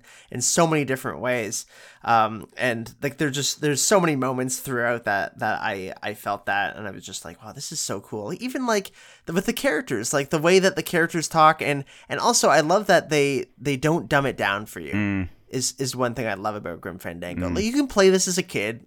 Uh, it's it's kind of uh, our friend Nichola who was on earlier played as a kid. It's like oh that's this is a bit of a older adult game for sure, but you could still play it as a kid. Like there's a whole bunch of little references that I was picking up throughout it. Uh, a lot of movie references, of course, a lot of references to like 40s and 50s movies uh, that they'll say sometimes, which is very cool in that kind of Art Deco era casablanca yes, yeah, very Casablanca, Maltese Falcon, you know, those neo noirs. Even like something like a little one that that I loved was um the Beatniks and the uh, Blue Casket and all the things that they would be- talking about because as we know, each character and each kind of group of characters has tons of li- lines of dialogue that you have to get through. And they have so many funny ones about socialism and like communism and like very detailed stuff like about Karl Marx and uh and also t- talking calling Manny one of the nouveau riche, which is like a term that you would never hear in a video game ever, right? Like, and like you know, th- then they you, they have all all the words, but they're not doing anything about it uh, because they're actually just like these like high paying or like they uh what does Manny call them? Trust fund babies. Uh and then meanwhile there's like the worker bees who are the ones who are actually working but they don't know the words. They're like we need to control the means of of of production and and that's such a small little thing of this game. It's like one percent of this game, but like the the care and love and the amount of work that was put into just that interaction is unbelievable. and it just I, I love that so much. But uh, we could we could talk about this game forever, obviously. But is there anything that you would change? In this game, and and you, you can look at it at two angles if you'd like. If you if you're looking at it from a 1998 angle, if there's anything you- could change, or quality of life improvements for a future remake remaster, if there's anything you change. I mean, point and click adventure games have their. I mean, it's it's kind of like the mixed bag you accept when you choose to play a point and click adventure game. Yes. Uh, but um, if I had to change anything, it's probably gonna come off as like a non-answer. But the thing I I wish I could change about it is that more people have played it or seen it. Because like No, no. this That's- this yeah. game and and like honestly anything that that that team and and and these creatives have like touched um it just they have they have done so much for my my soul and my experience on this earth that I can't like ever repay you mm-hmm. know Yeah. like I, and I wish I wish more people have a chance to like interact and enjoy these games cuz like you know it's a- it's a small niche experience like you know you, you think I play video games. I play Call of Duty and I play Halo, and it's just like those are great. But like, not that you, like, how many people in a room will be like, I played Day of the Tentacle and Grim Fandango and and like you know, I just I, I really I really wish that these games get an opportunity to to reach more people, and that's why I'm super glad that they had a remastered get through the the pipeline, you know, so Yeah. more people can have that chance too. again, just so happy that this remaster even exists. It has its problems, but I think they did a great job of just getting it out of uh, of Disney's hands so that we can play, and I could play it, which was amazing. And you're right, not a lot of people have actually gotten to play this game. It was, of course, uh, it did receive huge praise for uh, its art style, its its direction, its writing, everything that we've already talked about here. It was uh, it was on uh, it's on tons of lists all the time. It's always on greatest video games list of all time. I'm sure uh, later on to, uh, today when I read the 1001 video games, it's going to be there too. But it was a commercial failure and a huge com- commercial failure at that. So much so that uh, LucasArts decided to end adventure game development because of this. And there was also the, the the decline of the adventure game genre going on at this time. We have, of course, seen a bit of a resurgence in the uh, adventure game world with uh, the Telltale games like Batman. Thank you, Walking Dead. Kickstarter. Right? yeah, honestly. like the fact, I think, I think when when they did the Kickstarter for Broken Age, where Mm. it was just like, hey, here's an adventure game. Uh, are you guys gonna like it? Or like Psychonauts 2, and they did that uh, crowdfunding. They put it out there, and everyone who's like, we frickin' love Sierra games and adventure games and point and click games, like it was able to bring all like the the the sparse people that are into this niche form of video game that brought them together and were able to like raise so much money for the development of those games. And so like Kickstarter really has uh, allowed an avenue for these games to exist again because like you're saying like commercially they don't do well because it's just like it's a if you know you know like just the gold that's here. Um, but it might not sell to like the average person who wants like oh i want like a quick fix. I don't want to you know think too hard on, on this because like you know their nine to five is getting them down or whatever. Hmm yeah i just i'm so glad that there's a resurgence in these games because uh, I, I eat them up Oh, it's it's really nice to see because yeah, it wasn't looking great for them in in the, the late '90s, early 2000s there. But uh, yeah, it's I, I think we'll we'll still see these adventure games, and because of crowdfunding, and really just because of the indie game space that exists today, like that's the biggest thing. It didn't exist back then. It was you had to rely on these massive publishers to get your game out. So I think we'll be seeing some some cool ones in the future. Two last two questions. We'll start with this one because we haven't talked about it yet, and how could we not talk about it? It's maybe the best thing of this entire game. music It's of course the music. Yeah What what a soundtrack. So this this is the one thing I actually knew about Grim Fandango beforehand. So I knew Grim Fandango's soundtrack. I came across it on YouTube one time. I was listening to some uh, some other, I guess, video game soundtracks. I love listening to Donkey Kong Country soundtracks because I love Donkey Kong Country music, obviously, like everyone does, and uh, Zelda uh, music. So uh, this kind of came up on my recommended. I, I knew of Grim Fandango, of course, uh, playing it with you back in the day, uh, and I was like, oh. Like I remember the music being pretty cool, but like I don't really remember anything about it. Like let's uh let's check it out and the remastered one is the one I listened to, and the, the original one is great too. But hearing it with the full orchestra Mm. is unbelievable. Like, what a soundtrack! with adventure games, you're you're gonna be stuck in an area for an an undisclosable amount of time. You know, Yep. you're gonna you're gonna uh, you're gonna get frustrated. You're gonna be stuck in an area, and if if that music is repetitive, like your computer's going out the window. You know, uh, so it, it, there's, almost like an extra care put in to make sure that these adventure games, these puzzly point and click games, uh, have astounding soundtracks. You know, and that that's Yes. like you know Monkey Island, this game, like any any of those point and click adventure games that you know Schafer and gang worked on.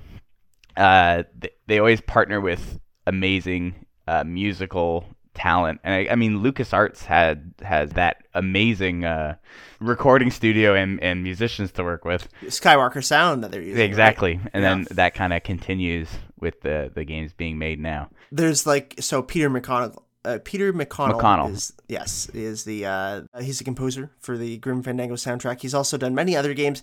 He has composed every soundtrack uh, for every Sly Cooper game. Another uh, game I love the music for. Right? There you go. It's almost like he's a really good composer. as as a kid, I remember trying to record my game sound so I could get a um, a ringtone? A ringtone of the like like like the the him walking on a tightrope sound because I was just like this the sound design and the music's so good. Oh my god, that's amazing. but yeah, the the music in this game fantastic, unbelievable. The the way to describe this music is tricky because it has a lot of different genres and it's melding a lot of different uh, cultures as well together in it and I I love it for that. I'd say the way I would describe it probably would be kind of big band mixed with a, a bit of like Mexican slash Aztec kind of music as well would be the way that that I would describe it. How about you, Dan? How would you describe this? I mean, a miracle. Like, like you, Yeah. you take these these these like contrasting like like image and sound like totally different kind of spaces, and Yeah. they're like, all right. Mr. McConnell, like we're, we're putting these ideas together. Can you make music that also takes those ideas and and brings them and melds them together in a way that makes sense? like that, like that. What a what a tall order, you know. But uh, they're able to take those those influences and make it feel seamless, so to speak. Yeah, it, which is a, a huge feat. Like I can't believe that they were able to do this. And the the the, the only thing I could think of that was relatable to uh, a challenge like this was uh, the music of Firefly, the TV show. Uh, and I remember watching the special features, some like a little documentary at talking about the music for it. And the composer was talking about how he had the challenge of of taking this idea of like an old west kind of style music is because it is kind of like a western in a lot of ways, uh, but mixed with uh, kind of Eastern Chinese music with all- with those different kind of in- instruments in there too.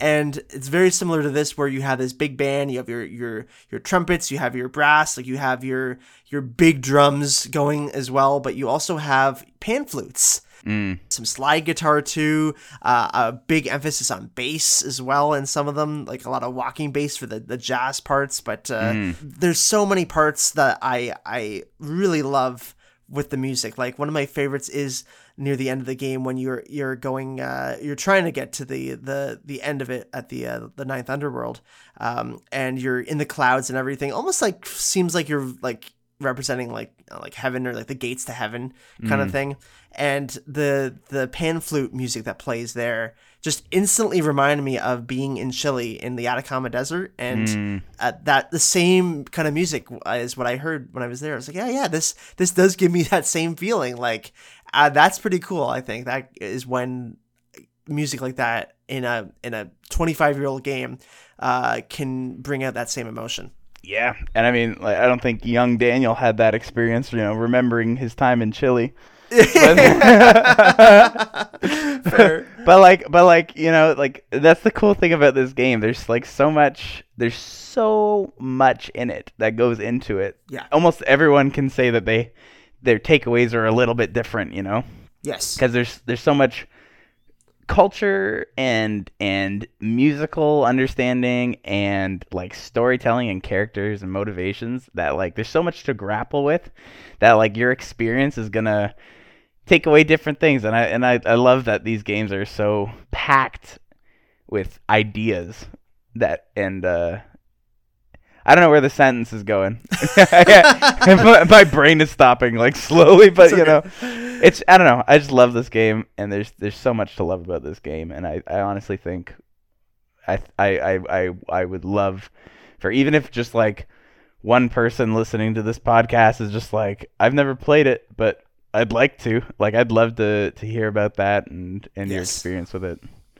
Uh, I think I think what you were trying to get at in that sentence is the fact that this game feels like it was made for uh, like an individual person. Like what I'm playing this game, like when I'm booting it up, it feels like it was made just for me, and that's a really cool experience that I can't say modern games really do well uh, nowadays. But uh, that leads me into my final question, which is wanting to ask you what games would you recommend if someone has played Grim Fandango before and loved it uh, or hated it, but uh, but hopefully loved it. Uh, what what games would you recommend? I want to hear one older one and one new one.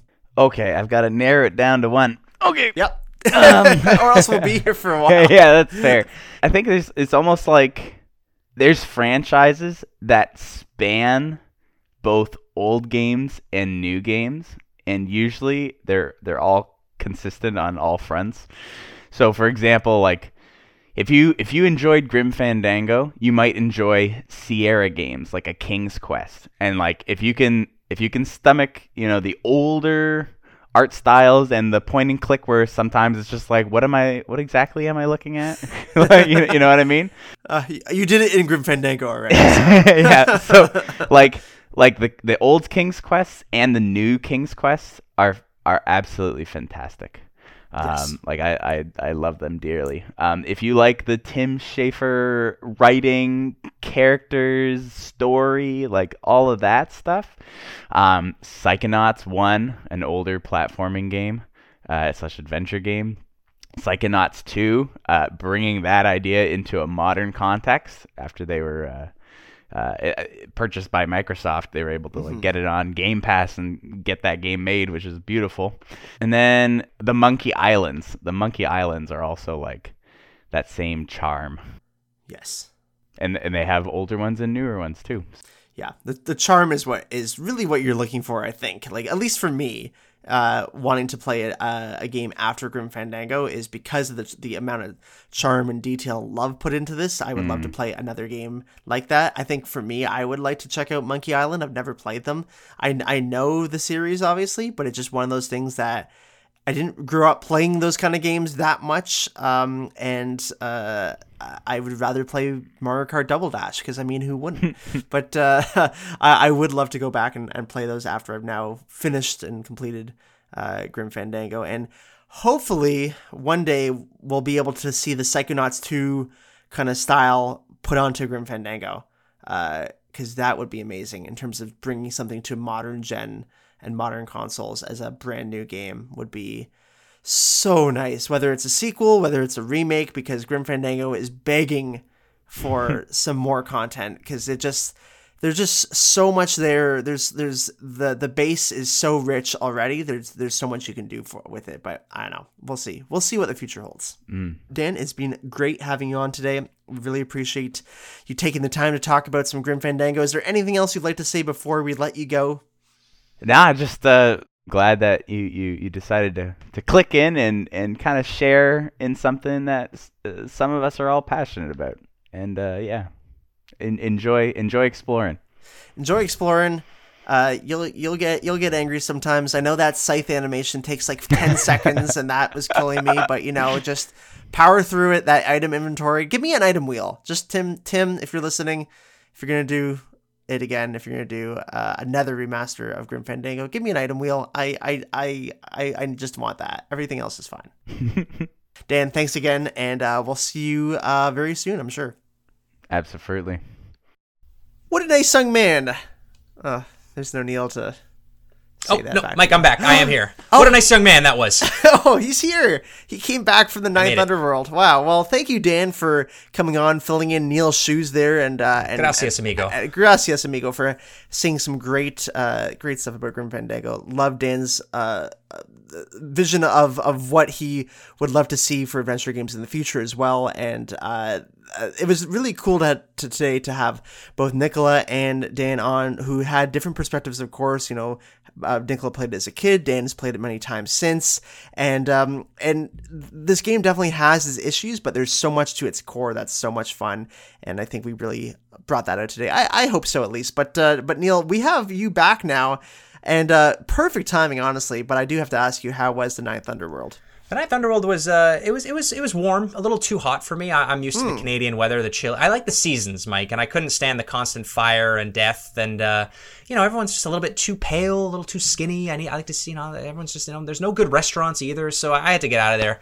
Uh, so I came back. I told them I'd be back in maybe uh, 50 to 60 years, and uh, they can they can take me right back to the Ninth World, and I'll happily go go and hang out for a little while, maybe finally play Grim Fandango and see what everyone's been talking about for all these years. But I do feel bad that I don't like it, but there are several types of games out there that uh, come out and just don't hit. And uh, Yeah. I'm sure everyone out there has those games that they wish that they would like, but just can't get into. It's the same for music and movies and TV shows. So uh, I really appreciated you taking the reins on today's episode. And uh, thank you so much for Dan and Nichola coming on. Really sad that I missed them because it's been a while since I talked to uh, uh, I think we've talked to Nichola recently, but it's been a while since we've talked to Dan on this show. But uh, I'm sure I'll see him again in person real soon. But Mike, I think that it's time that we move on to our closing segments. But first, why don't we hit the back of the case of Grim Fandango? Oh, you found a copy in the Ninth Underworld? I did. They did have one in their uh, their EB games in the Ninth Underworld. They have. Uh, I asked for PC gaming, and they did have one box behind the counter with uh, ten discs in it, if you can believe it. Amazing. Let's hear it. All right, but first, Victor, hit us with that sweet jingle. It's time to read what's on the back of the case. There's things written on the back of the case. Let's read them. And now we're reading the back of the case.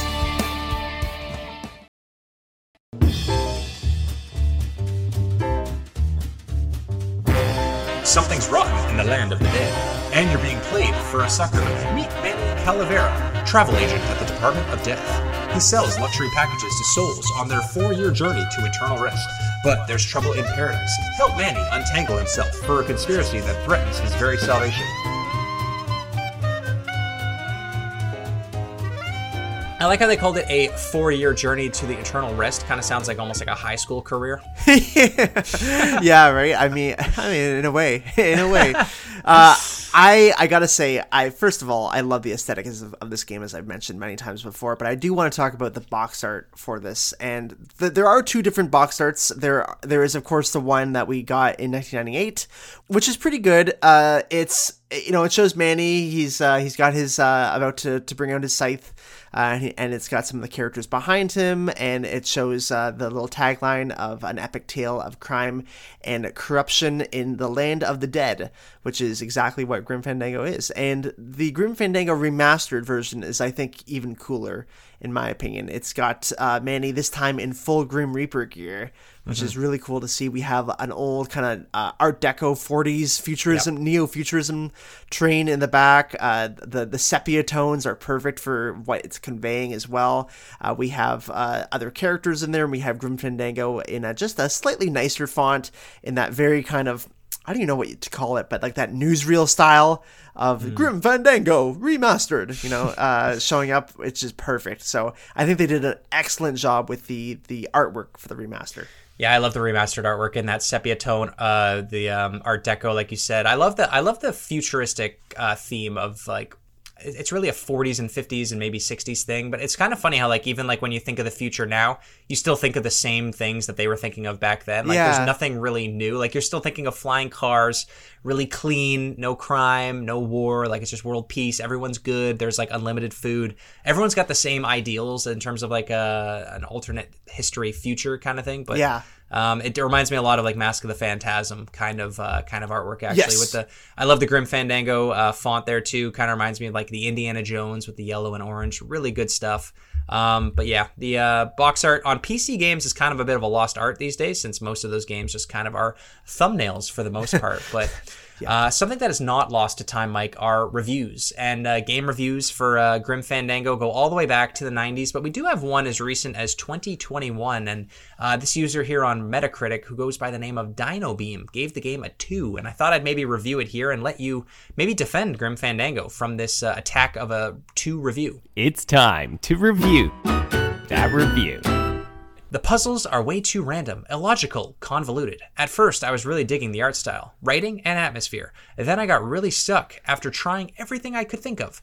I looked up what to do online, and it was just random, ridiculous stuff. There were no clues for. There was no aha moment. So this user, DinoBeam Mike, was missing that aha moment that I guess you, Dan, and Nichola experienced when you were playing this game. Mm, I mean, some of those comments are fair. I will say giving it a mm-hmm. two is just ridiculous because, like, if you like some of it, don't give it a two. like, like give it at least a five or a six at that point. Yeah, I agree. Uh, but uh, uh, like the puzzles, as I talked about, some of them are a bit archaic, especially the way to to find stuff, especially when you're playing on a console. I gotta, I've gotta really nail that point home, as I've said already. The fact that like the point and click just makes it so much easier when you actually have a mouse to click on things to find mm-hmm. hidden items. When you don't have that when you're playing on the console version, you're just thinking differently.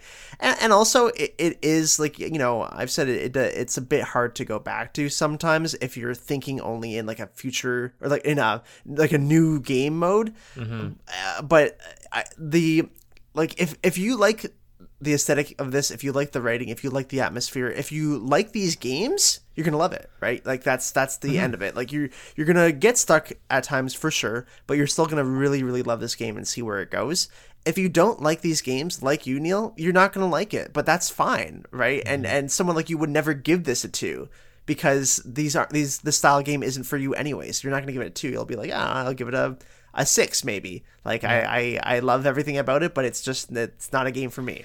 I think a lot of it goes back to what I said earlier, how the genre of adventure game has been so diluted that like Yeah. someone who who just uh, who only just started playing games a little while ago hears adventure game and think, yeah, I like Uncharted, I like Tomb Raider, I like Zelda, like those are adventure games. It's like they're they're not. It really is a lot of like combining items in your inventory to solve puzzles, and it's like really convoluted um, solutions to, to to problems that you have no idea what to do and. Uh, you end up if you don't like these games you will end up basically playing the whole thing with a guide. Um, and in that case you might just want to save yourself the stress and just go and watch a, uh, common, a compilation of all of the uh, cutscenes put together which works pretty well. If you want to just if you just want to enjoy the story you can probably go find a pretty decent cut somewhere on youtube and and watch that. But mike this game is good enough to have made it into 1001 video games we must play before we die. And i can hear you've got the book there on your end. Uh, you can do some uh, page turning asmr if you want uh, and then you can uh, you can read what they have to say about this lovely game. Ooh, there it is. There it is. Manny Calavera is a travel agent in the land of the dead, a skeletal smoothie who provides his recently deceased customers with a one way ticket to the ninth underworld. When he begins to suspect that there might be more than meets the eye to Meche, his latest client, he finds himself embroiled in a heady brew of dastardly corruption uh, that will set him on an epic four act quest. Almost every aspect of Grim Fandango is refreshingly ambitious, from the snappy references you have to be cine-literate to grasp, and the elegant unspooling of smart plotting, to the fact that LucasArts was struggling with its first attempt to recreate the static world of adventure games in three dimensions, its character moving against pre rendered backdrops. In every aspect, it is a success, with smart design, devious puzzles, lovely art, and a truly memorable cast of characters. Grim Fandango is fashionable nowadays, but it is truly worth the love it gets whether the people talking about it have genuinely played it or not. I love that last line in there because Grim Fandango, you were mentioning it early in the episode, Neil, how it is always mentioned in these great PC games uh, that people have to play, very much in that Earthbound section for me of people being like, "Oh, Earthbound's the greatest game ever," and but like a lot of people haven't actually played No. uh, games like Earthbound because yeah, Grim Fandango. If you are someone who has played these new games, it is difficult to go back to. It's difficult to to uh, to really appreciate it fully, but uh, it, it is something that's that definitely gets talked about all the time, which is which is funny. Yeah, it'd be interesting to know how many people have played it at this point, with all, or at least beaten it, like beaten it too. Like not Yeah. just play it like me. Like I had the uh, I had the audacity to return it because I didn't like it. But I'm not gonna uh, pretend like I played an hour of it and, and talk high praise for it because I didn't play it all the way through the same way that you guys all did. So Yeah. uh, that's where I stand with that. Also, ske- skeletal smoothie. I don't I don't want to hear that again uh, in the review. that sounds disgusting. Um, but yeah, I like I like your comparison there that this is in the same echelon as like Earthbound, where I feel like a lot more Nintendo fans talk about Earthbound than Nintendo fans who have played it. Um, so obviously we've talked a lot today about recommending this game to people who understand adventure games and know whether or not they're going to like this type of game. It's it's hard to know if you're going to like this type of game though until you've played it, and this is probably the peak of adventure games. So even though it wasn't for me, I would say if you have even an inkling to try it uh, to see if you like adventure games, I would recommend buying Grim Fandango and pick it up on Steam because if you don't like it, you can probably return it and get your money back like I did. exactly, exactly, Neil. I agree. Yeah, but what what do you think the future is of Grim Fandango? Because like you said before, uh, it's an old game now. It's uh, it's coming up on like 30 years old. Um, it's got it's, it's a little bit antiquated now in terms of gameplay. Uh, do you think or do you want to see a sequel at all? Well, it is actually at 25 years old. It's having its 25th anniversary this week, which is crazy to, to think of. But um, I, I don't think I need to see a sequel. I just want a proper remake of this game. This game is begging for a proper remake. It's the same way that Knights of the Old Republic is begging for a proper remake, and who knows if we'll actually ever get that. But the fact that this even got remastered in the first place is honestly a miracle. Like uh, Tim Schafer had to go through a lot of hoops to get this out of Disney's clutches uh, when they uh, bought Lucas uh, Film and LucasArts in 2012. This was quite a labor of love for him to bring this all back uh, and actually recreate this game. it's it's just too bad because there's a lot of quality of life things that were missed. I talked about it earlier with uh, friend show, friend of the show Dan, but uh, things like yeah, subtitles uh, not being there, things like uh, a better inventory system. There's there's a lot of things that could have just been improved super easily I, I feel like but I, I do know the constraints that tim schafer had. It was basically just him bringing this game over. It must have been a huge challenge not just development wise but just personally and all the the I guess the weight of uh, of a game like this on his shoulders to be able to actually put out that people can play. So I'm really glad that it exists. It's not like a Spider-Man Activision kind of thing where these games just are lost to time and only be uh, are able to be played physically. They'll never be on digital stores. Like it's really cool that Grim Fandango is available everywhere digitally. Like that is I think a huge win regardless of whether it got the quality of life um, changes that it should have gotten but it, it really is begging for some kind of a remake because it's such a, an amazing story, amazing aesthetic, amazing game overall. The puzzles are really clever and really good. Uh, it would be great to have some kind of hints in there. It would be great to to have uh, just a couple extra things to make the game flow a little better. Uh, the cutscenes are can be a bit rough, you know, when you're looking back today. The pre-rendered backgrounds and everything too.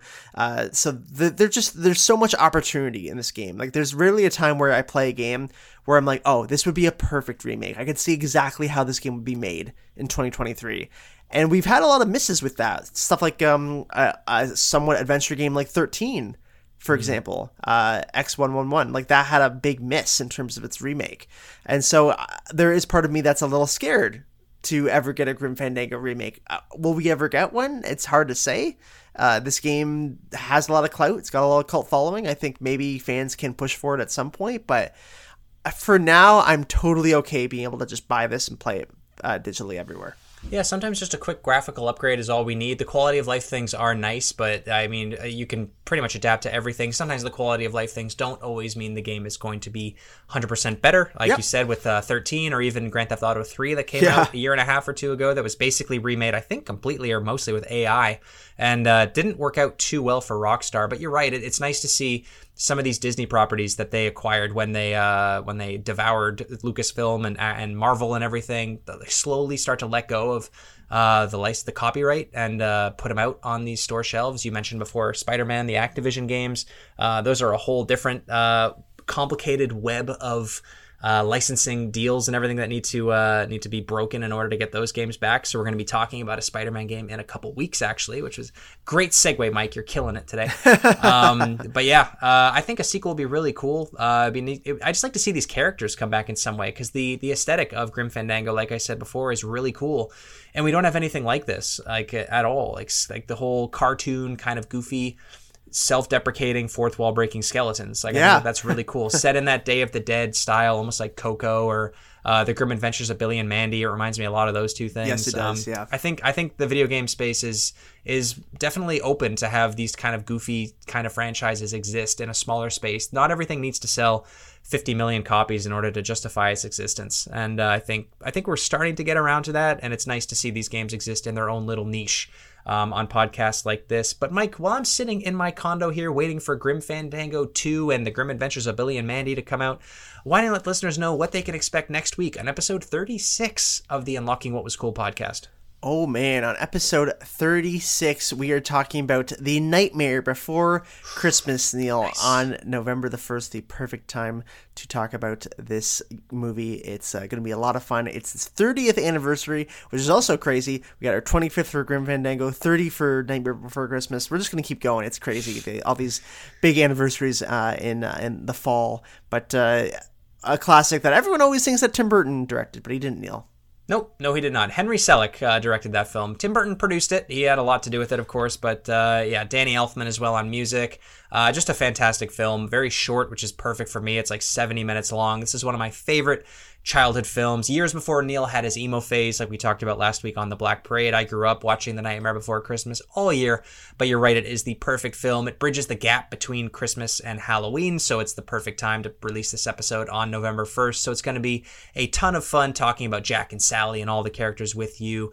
Uh, so please tune in next week. We will be here to talk about The Nightmare Before Christmas. But until then, ladies and gentlemen, thank you so much for listening to episode 35 of the Unlocking What Was Cool podcast. New episode every Thursday on all the major podcast services. Leave us a rating and a review so we can make the show better.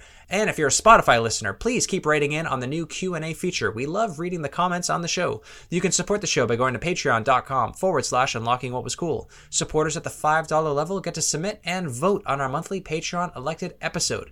You can follow us on Instagram, Facebook, and join the weekly conversation on our Discord channel. Share us with your friends and family. Uh, what's the lead character's name again? Manny. Thank you. Share us with your friends and family. Tell Manny Neil says hi, and he'll be back in 40 years. Thank you so much for the support, and we will see you next week. Adios. Bye bye. The Unlocking What Was Cool podcast is a recorded and produced show from Toronto, Canada. Our podcast is fan funded by our listeners on Patreon at patreon.com forward slash unlocking what was cool. The show is produced, hosted, and edited by Mike Lane and Neil Gilbert. Additional voices provided by Victor Young. Special thank you to our Patreon supporters at the $5 level AJ Olson 11, Bogus Lotus, Cube Dude, Dean Donian, Joey Sirico, Marty Thompson, Sparks Fly 027, and Way Overrated. I actually think I'd like to maybe maybe not 40 years, then I'll only be 70. I'd like to live to be 93. So let's go with uh, 63 years. I'll, I'll see Manny again. 63 years and we'll see Manny. Yeah, Yeah. That, that's that's fine. Yeah, ni- I mean 93 is a great year, so We were born in 93, so 93 and 93. I want to make it to that birthday and then I can die. that's good. All right. Planned out.